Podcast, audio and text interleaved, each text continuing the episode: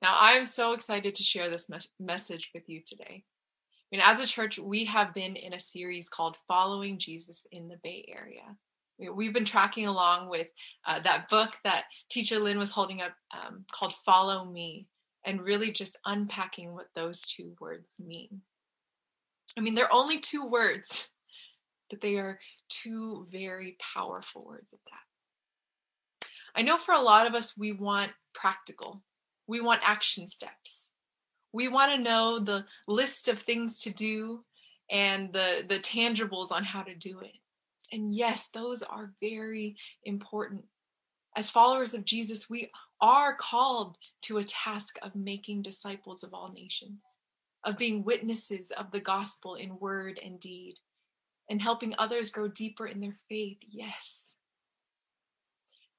But did you know that even before all of that, Jesus first calls us to something even greater. This message that I'm going to share with you today, I believe that this is the heart of what it means to follow Jesus. This is the why, this is the how, this is the motivation and the sustenance for all the things we mentioned before. This is it. Guys, you want to know the secret to following Jesus for years and years and years and never losing the fire? Or the secret to following Jesus when it's difficult and there's suffering and pain and persecution, but you just keep on going. You want to know the secret to following Jesus in such a hard place like the Bay Area? Are you ready? Here it is. This is the secret. Knowing and enjoying God in intimate communion.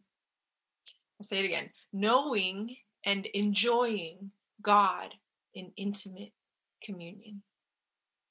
You see, guys, before God calls us to a task, He calls us to Himself.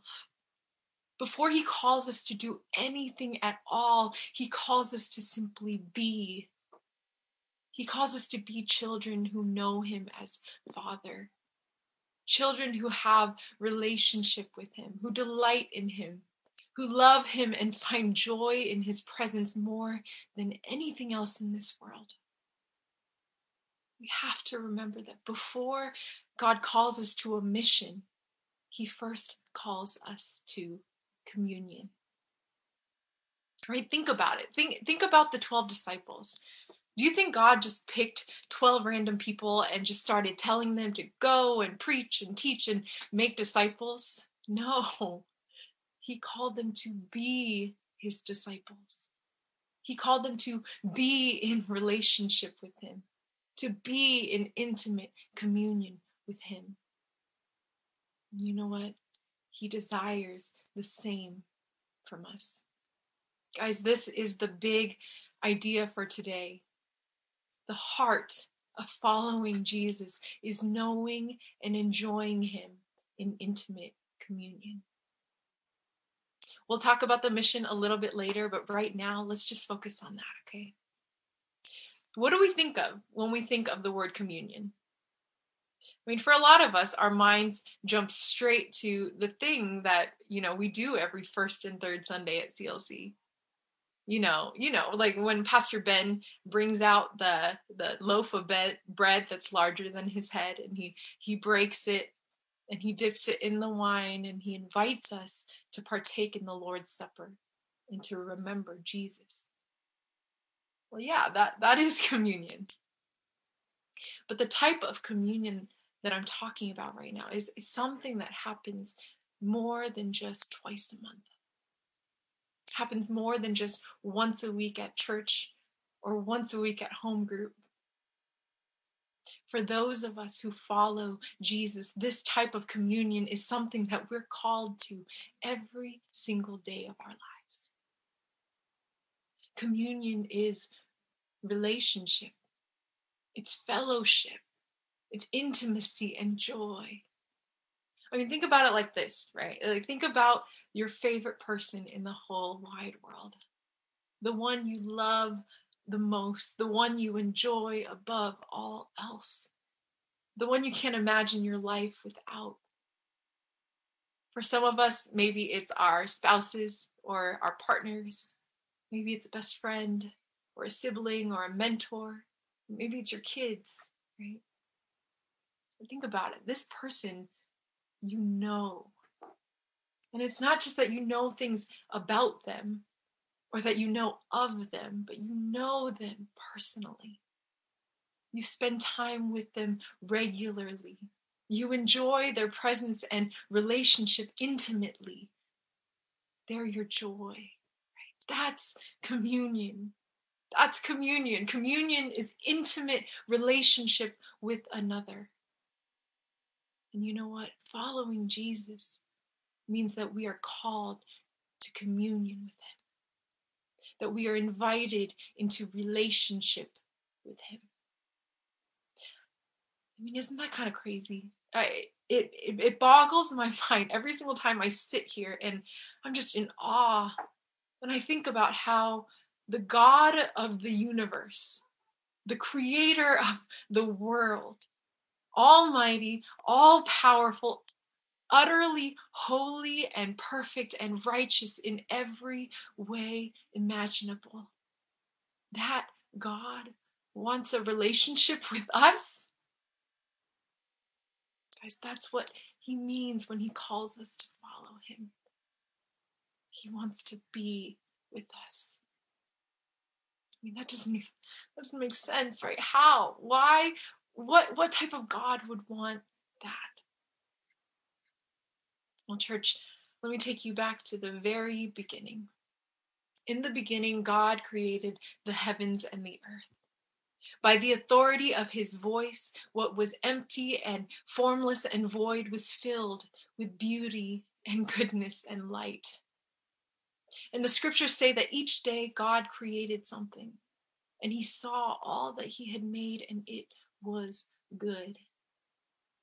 And after creating, you know, all the stars in the sky and the animals and the plants and the trees, God made us and we were made in his image to reflect the beauty, the goodness, and the justice of God.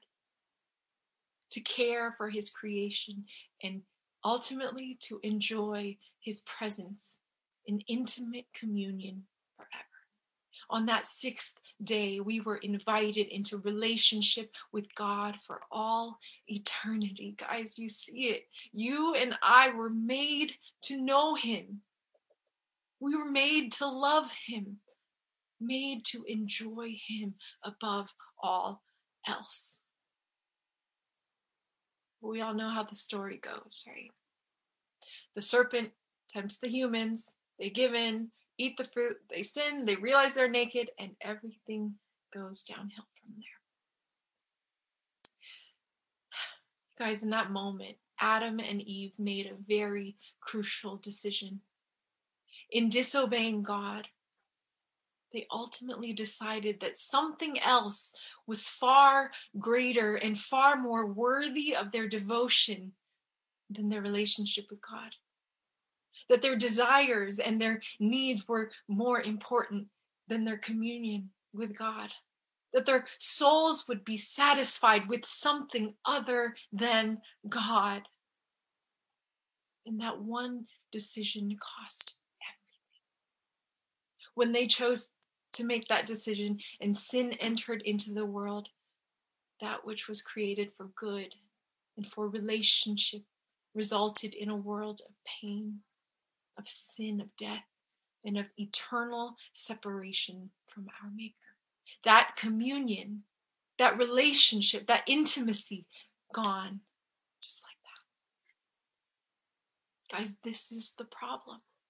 This is it. I mean, God cannot be with sin.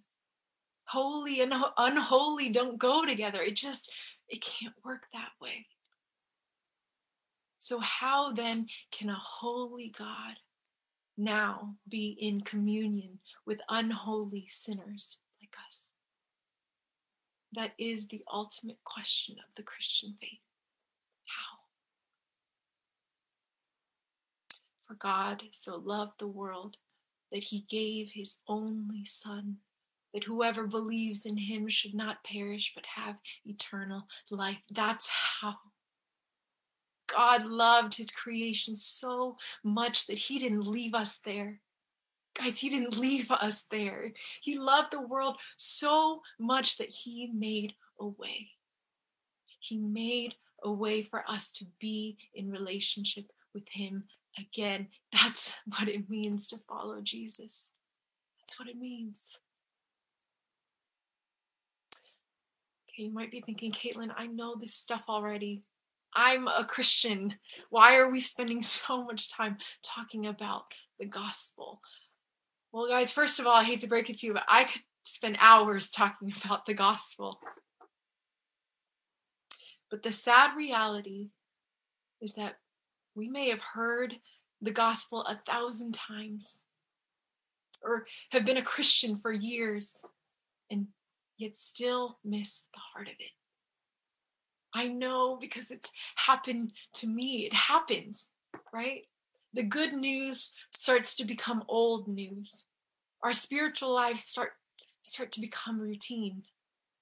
We start to get busy, prioritize other more pressing things. We choose to spend time with everyone else except for God. And once in a while, a thought pops into our head. And we start to think, well, you know, I, I haven't sinned that much. I'm not that bad. I mean, I lose my temper once in a while. I skip church here and there, but overall, I'm a good person. And slowly but surely, the gospel loses its meaning. And we find ourselves in that place Christian, and yet so far from Christ. As we need to remind ourselves of the gospel. When I was a sophomore in college, I uh, started helping out with the youth group at CLC. And, um, you know, it was my very first lesson to teach. And I was given Genesis 1 to 3. Now, in my experience, uh, youth kids, they know this story front and back. Um, but a lot of the time I hear them complaining and I and, and saying, well, you know, like that was Adam and Eve. That's not me. I'm not that bad. And so I knew I had like an extra challenge ahead of me. And you know, when you're working with youth, you kind of have to be creative and speak in a different language, you know. So I came up with a plan. And so I'm on I'm there on that day and I'm like, okay, guys, today I am going to be teaching this lesson. Okay. Remember, I am in charge.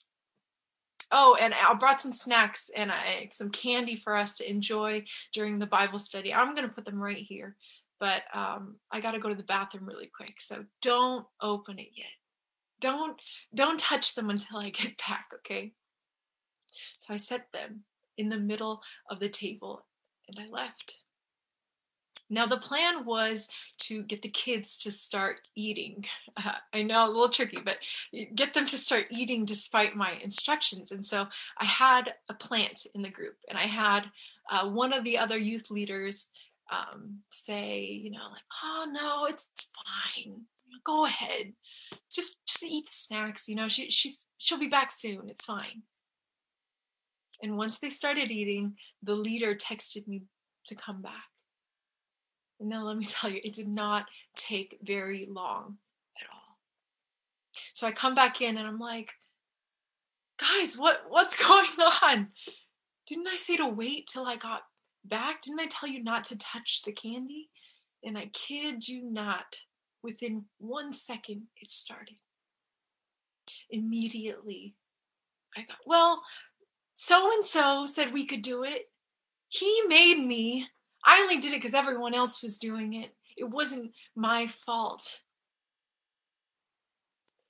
And so I asked them, I was like, Do you guys know what story we're going to talk about today?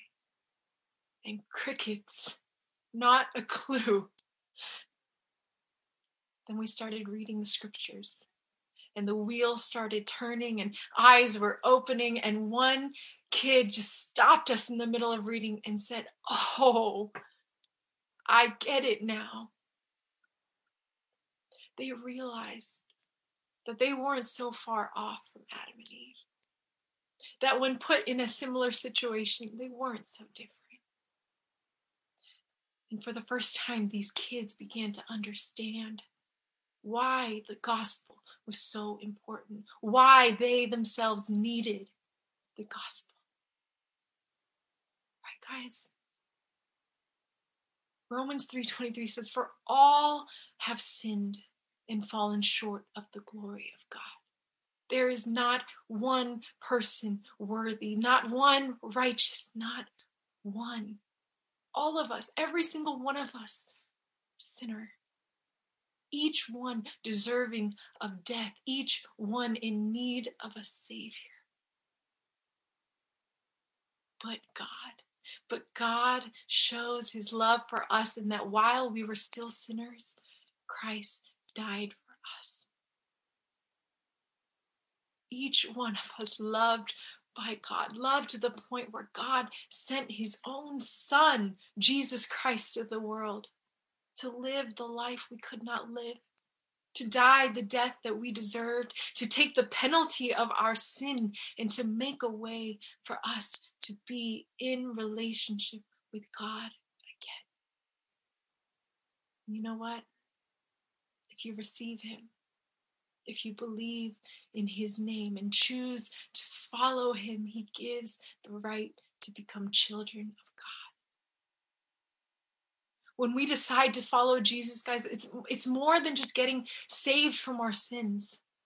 It's more than just getting your ticket into heaven. It means now that we have access to God as Father. We are now adopted as sons and daughters into His family. I mean, we get to enjoy His presence like Jesus does. We get His grace, we get His love, we get His gifts, but more than anything, we get Him. We get Him. Church, if we saw our decision to follow Christ in that way, oh man, would our lives be so different? Before anything else, God wants you. He wants to be in relationship with you. He wants to spend time with you and to know you and lavish his great love upon you. But let me ask you, honestly, do you want him? Do you seek Him? Do you thirst for Him above all else? In 2015, I attended the Urbana Missions Conference with my home church. I was a Christian. I went to church every week. I served on leadership in my campus fellowship. I was committed to missions. I thought I was doing pretty well, honestly. Then I went to Urbana. And God did something there that I will never forget. And it has changed the way I follow Him to this day. In one of the main sessions, our favorite, our favorite guy, David Platt, was giving a sermon. And I'll never forget his words. He said this He said, Don't try to manufacture a heart for missions and miss the heart for Christ. Don't try to manufacture a heart for missions and miss the heart for Christ. And I remember that I just, I just, I froze in my seat. I just felt like I couldn't move. I felt that God was just looking at me. He was speaking right to me in that very moment. Guys, I missed it. I was at a missions conference. I was serving. I was doing all the things I was supposed to do as a Christian, and yet I missed the whole point. I missed the heart. I was so caught up in doing things for Him that I completely neglected being with Him. So I went home after that conference and I just prayed. and just prayed, help me to want you, Lord. Help me to know you. Help me to desire you above all things, even good things like your mission. Help me. And you know what God did? He simply brought me back to the gospel. the simple gospel that says He wanted me first. He made a way so that we might have relationship with Him first. And as I started to reflect and understand that better, I started to change. God started to change things. And it took time, but slowly and surely I wanted more of Him, more of this God who gave everything for me. I started to spend more time with Him in prayer and reading His Word, not out of guilt or obligation, but out of genuine joy for Him. And the more I did this, the more I started to fall in love with Jesus all over again. It's kind of like um, it's kind of like King David. I mean, have you ever heard this guy talk about his relationship with God? It's kind of crazy. In one of the Psalms, he addresses God like this. He says, Oh God, you are my God. You are my God. Right there, there's intimacy, there's relationship. Earnestly I seek you. My soul thirsts for you. My flesh faints for you as in a dry and weary land where there is no water. Can you just feel the desperation in his voice? He just desperately wants more of God. My soul will be satisfied as with fat and rich foods, and my mouth will praise you with joyful lips when I remember you upon my bed and meditate on you in the watches of the night. He needs nothing else in the world but God alone who satisfies his soul. Nothing else than God alone in whom he finds his true joy. For he is more than enough. Guys, the heart of following Jesus is knowing this, is knowing and enjoying Him above all else.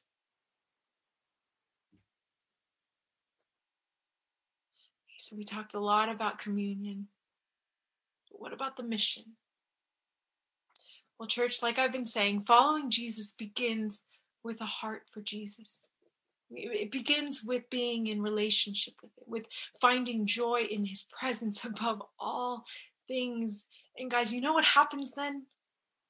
Well, then God starts doing stuff. He starts changing stuff, moving stuff around. He begins breaking our hearts for what breaks his. And it it's not going to happen overnight. And maybe it will, but it, it might not. It may t- take time. That's what happens when you start to fall in love with God. You start to love the things of God. You start to let go of your own desires and you start to pick up His. You want to be someone who shares the gospel with their coworkers? Cultivate a heart for God. You want to care about missions? Spend time with God and see what He cares about. You want to love the poor? Fall in love with the Jesus who loved the poor. You want to know how to be on fire for God for the next 40, 50 years? Find joy in his presence alone. If we don't, we run the risk of serving out of guilt or obligation or fear, or even worse, serving apart from Christ himself. Church, it is from an overflow of delight and joy in Him that we go and make disciples. It's from an overwhelming grace of God on the cross that we go and we witness in word and deed. It is from an outpouring of love from our Father that we can't help but ooze the love of Christ to others around us. The heart of following Jesus is knowing and loving and enjoying Him above all else. And when you do, I guarantee you that following Jesus will be so much more rich and rewarding. As we close, I want to ask you a simple question Do you have a relationship with Jesus like that? Do you want one? Just like any earthly relationship, our relationships with God take work. They take time, effort, intentionality, and sacrifice. And yes, we have a part to play in that. But, guys, be comforted that God has already done all the heavy lifting to make that possible. Maybe you're here and you just heard the gospel for the very first time. And you're deciding today that, yes, I do want to follow Jesus. I do want a relationship with Him, to know Him and enjoy Him. He says, Come, follow me. Maybe you're realizing that you've been trying to do all of these tasks for God apart from being in relationship with God. And today you're saying, No more. He says, Come, follow me, fall in love with me. And maybe you know all of this and you have a relationship, but you don't feel the joy. You don't desire Him above all things. To you, He says, Come, follow me, and I will satisfy your soul. I will change your desires if you let me. And lastly, maybe you're in that place where you believe and you know and you enjoy, but it's still hard to follow Jesus in the Bay Area. It's not that you don't want to, but it's just it's hard to share the gospel. It's it's hard to step out in faith. And Jesus says, "Come and follow me." and I will make you fishers of men. I will give you the strength. I will empower you with my spirit. I will do all the work. You must only be faithful and abide in me. Church, He wants you more than anything. He wants a relationship with you. So, what do you say? Will you say yes to Him today? Let's pray. Heavenly Father, Lord, we thank you so much for your amazing love for us.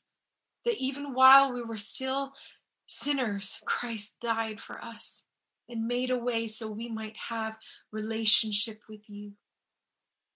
Thank you, Lord, for wanting us that bad. Help us to want you more, Jesus, to thirst for you and to know how wide and long and high and deep is the love of Christ that surpasses knowledge. We love you, Lord. And in Jesus' name we pray. Amen.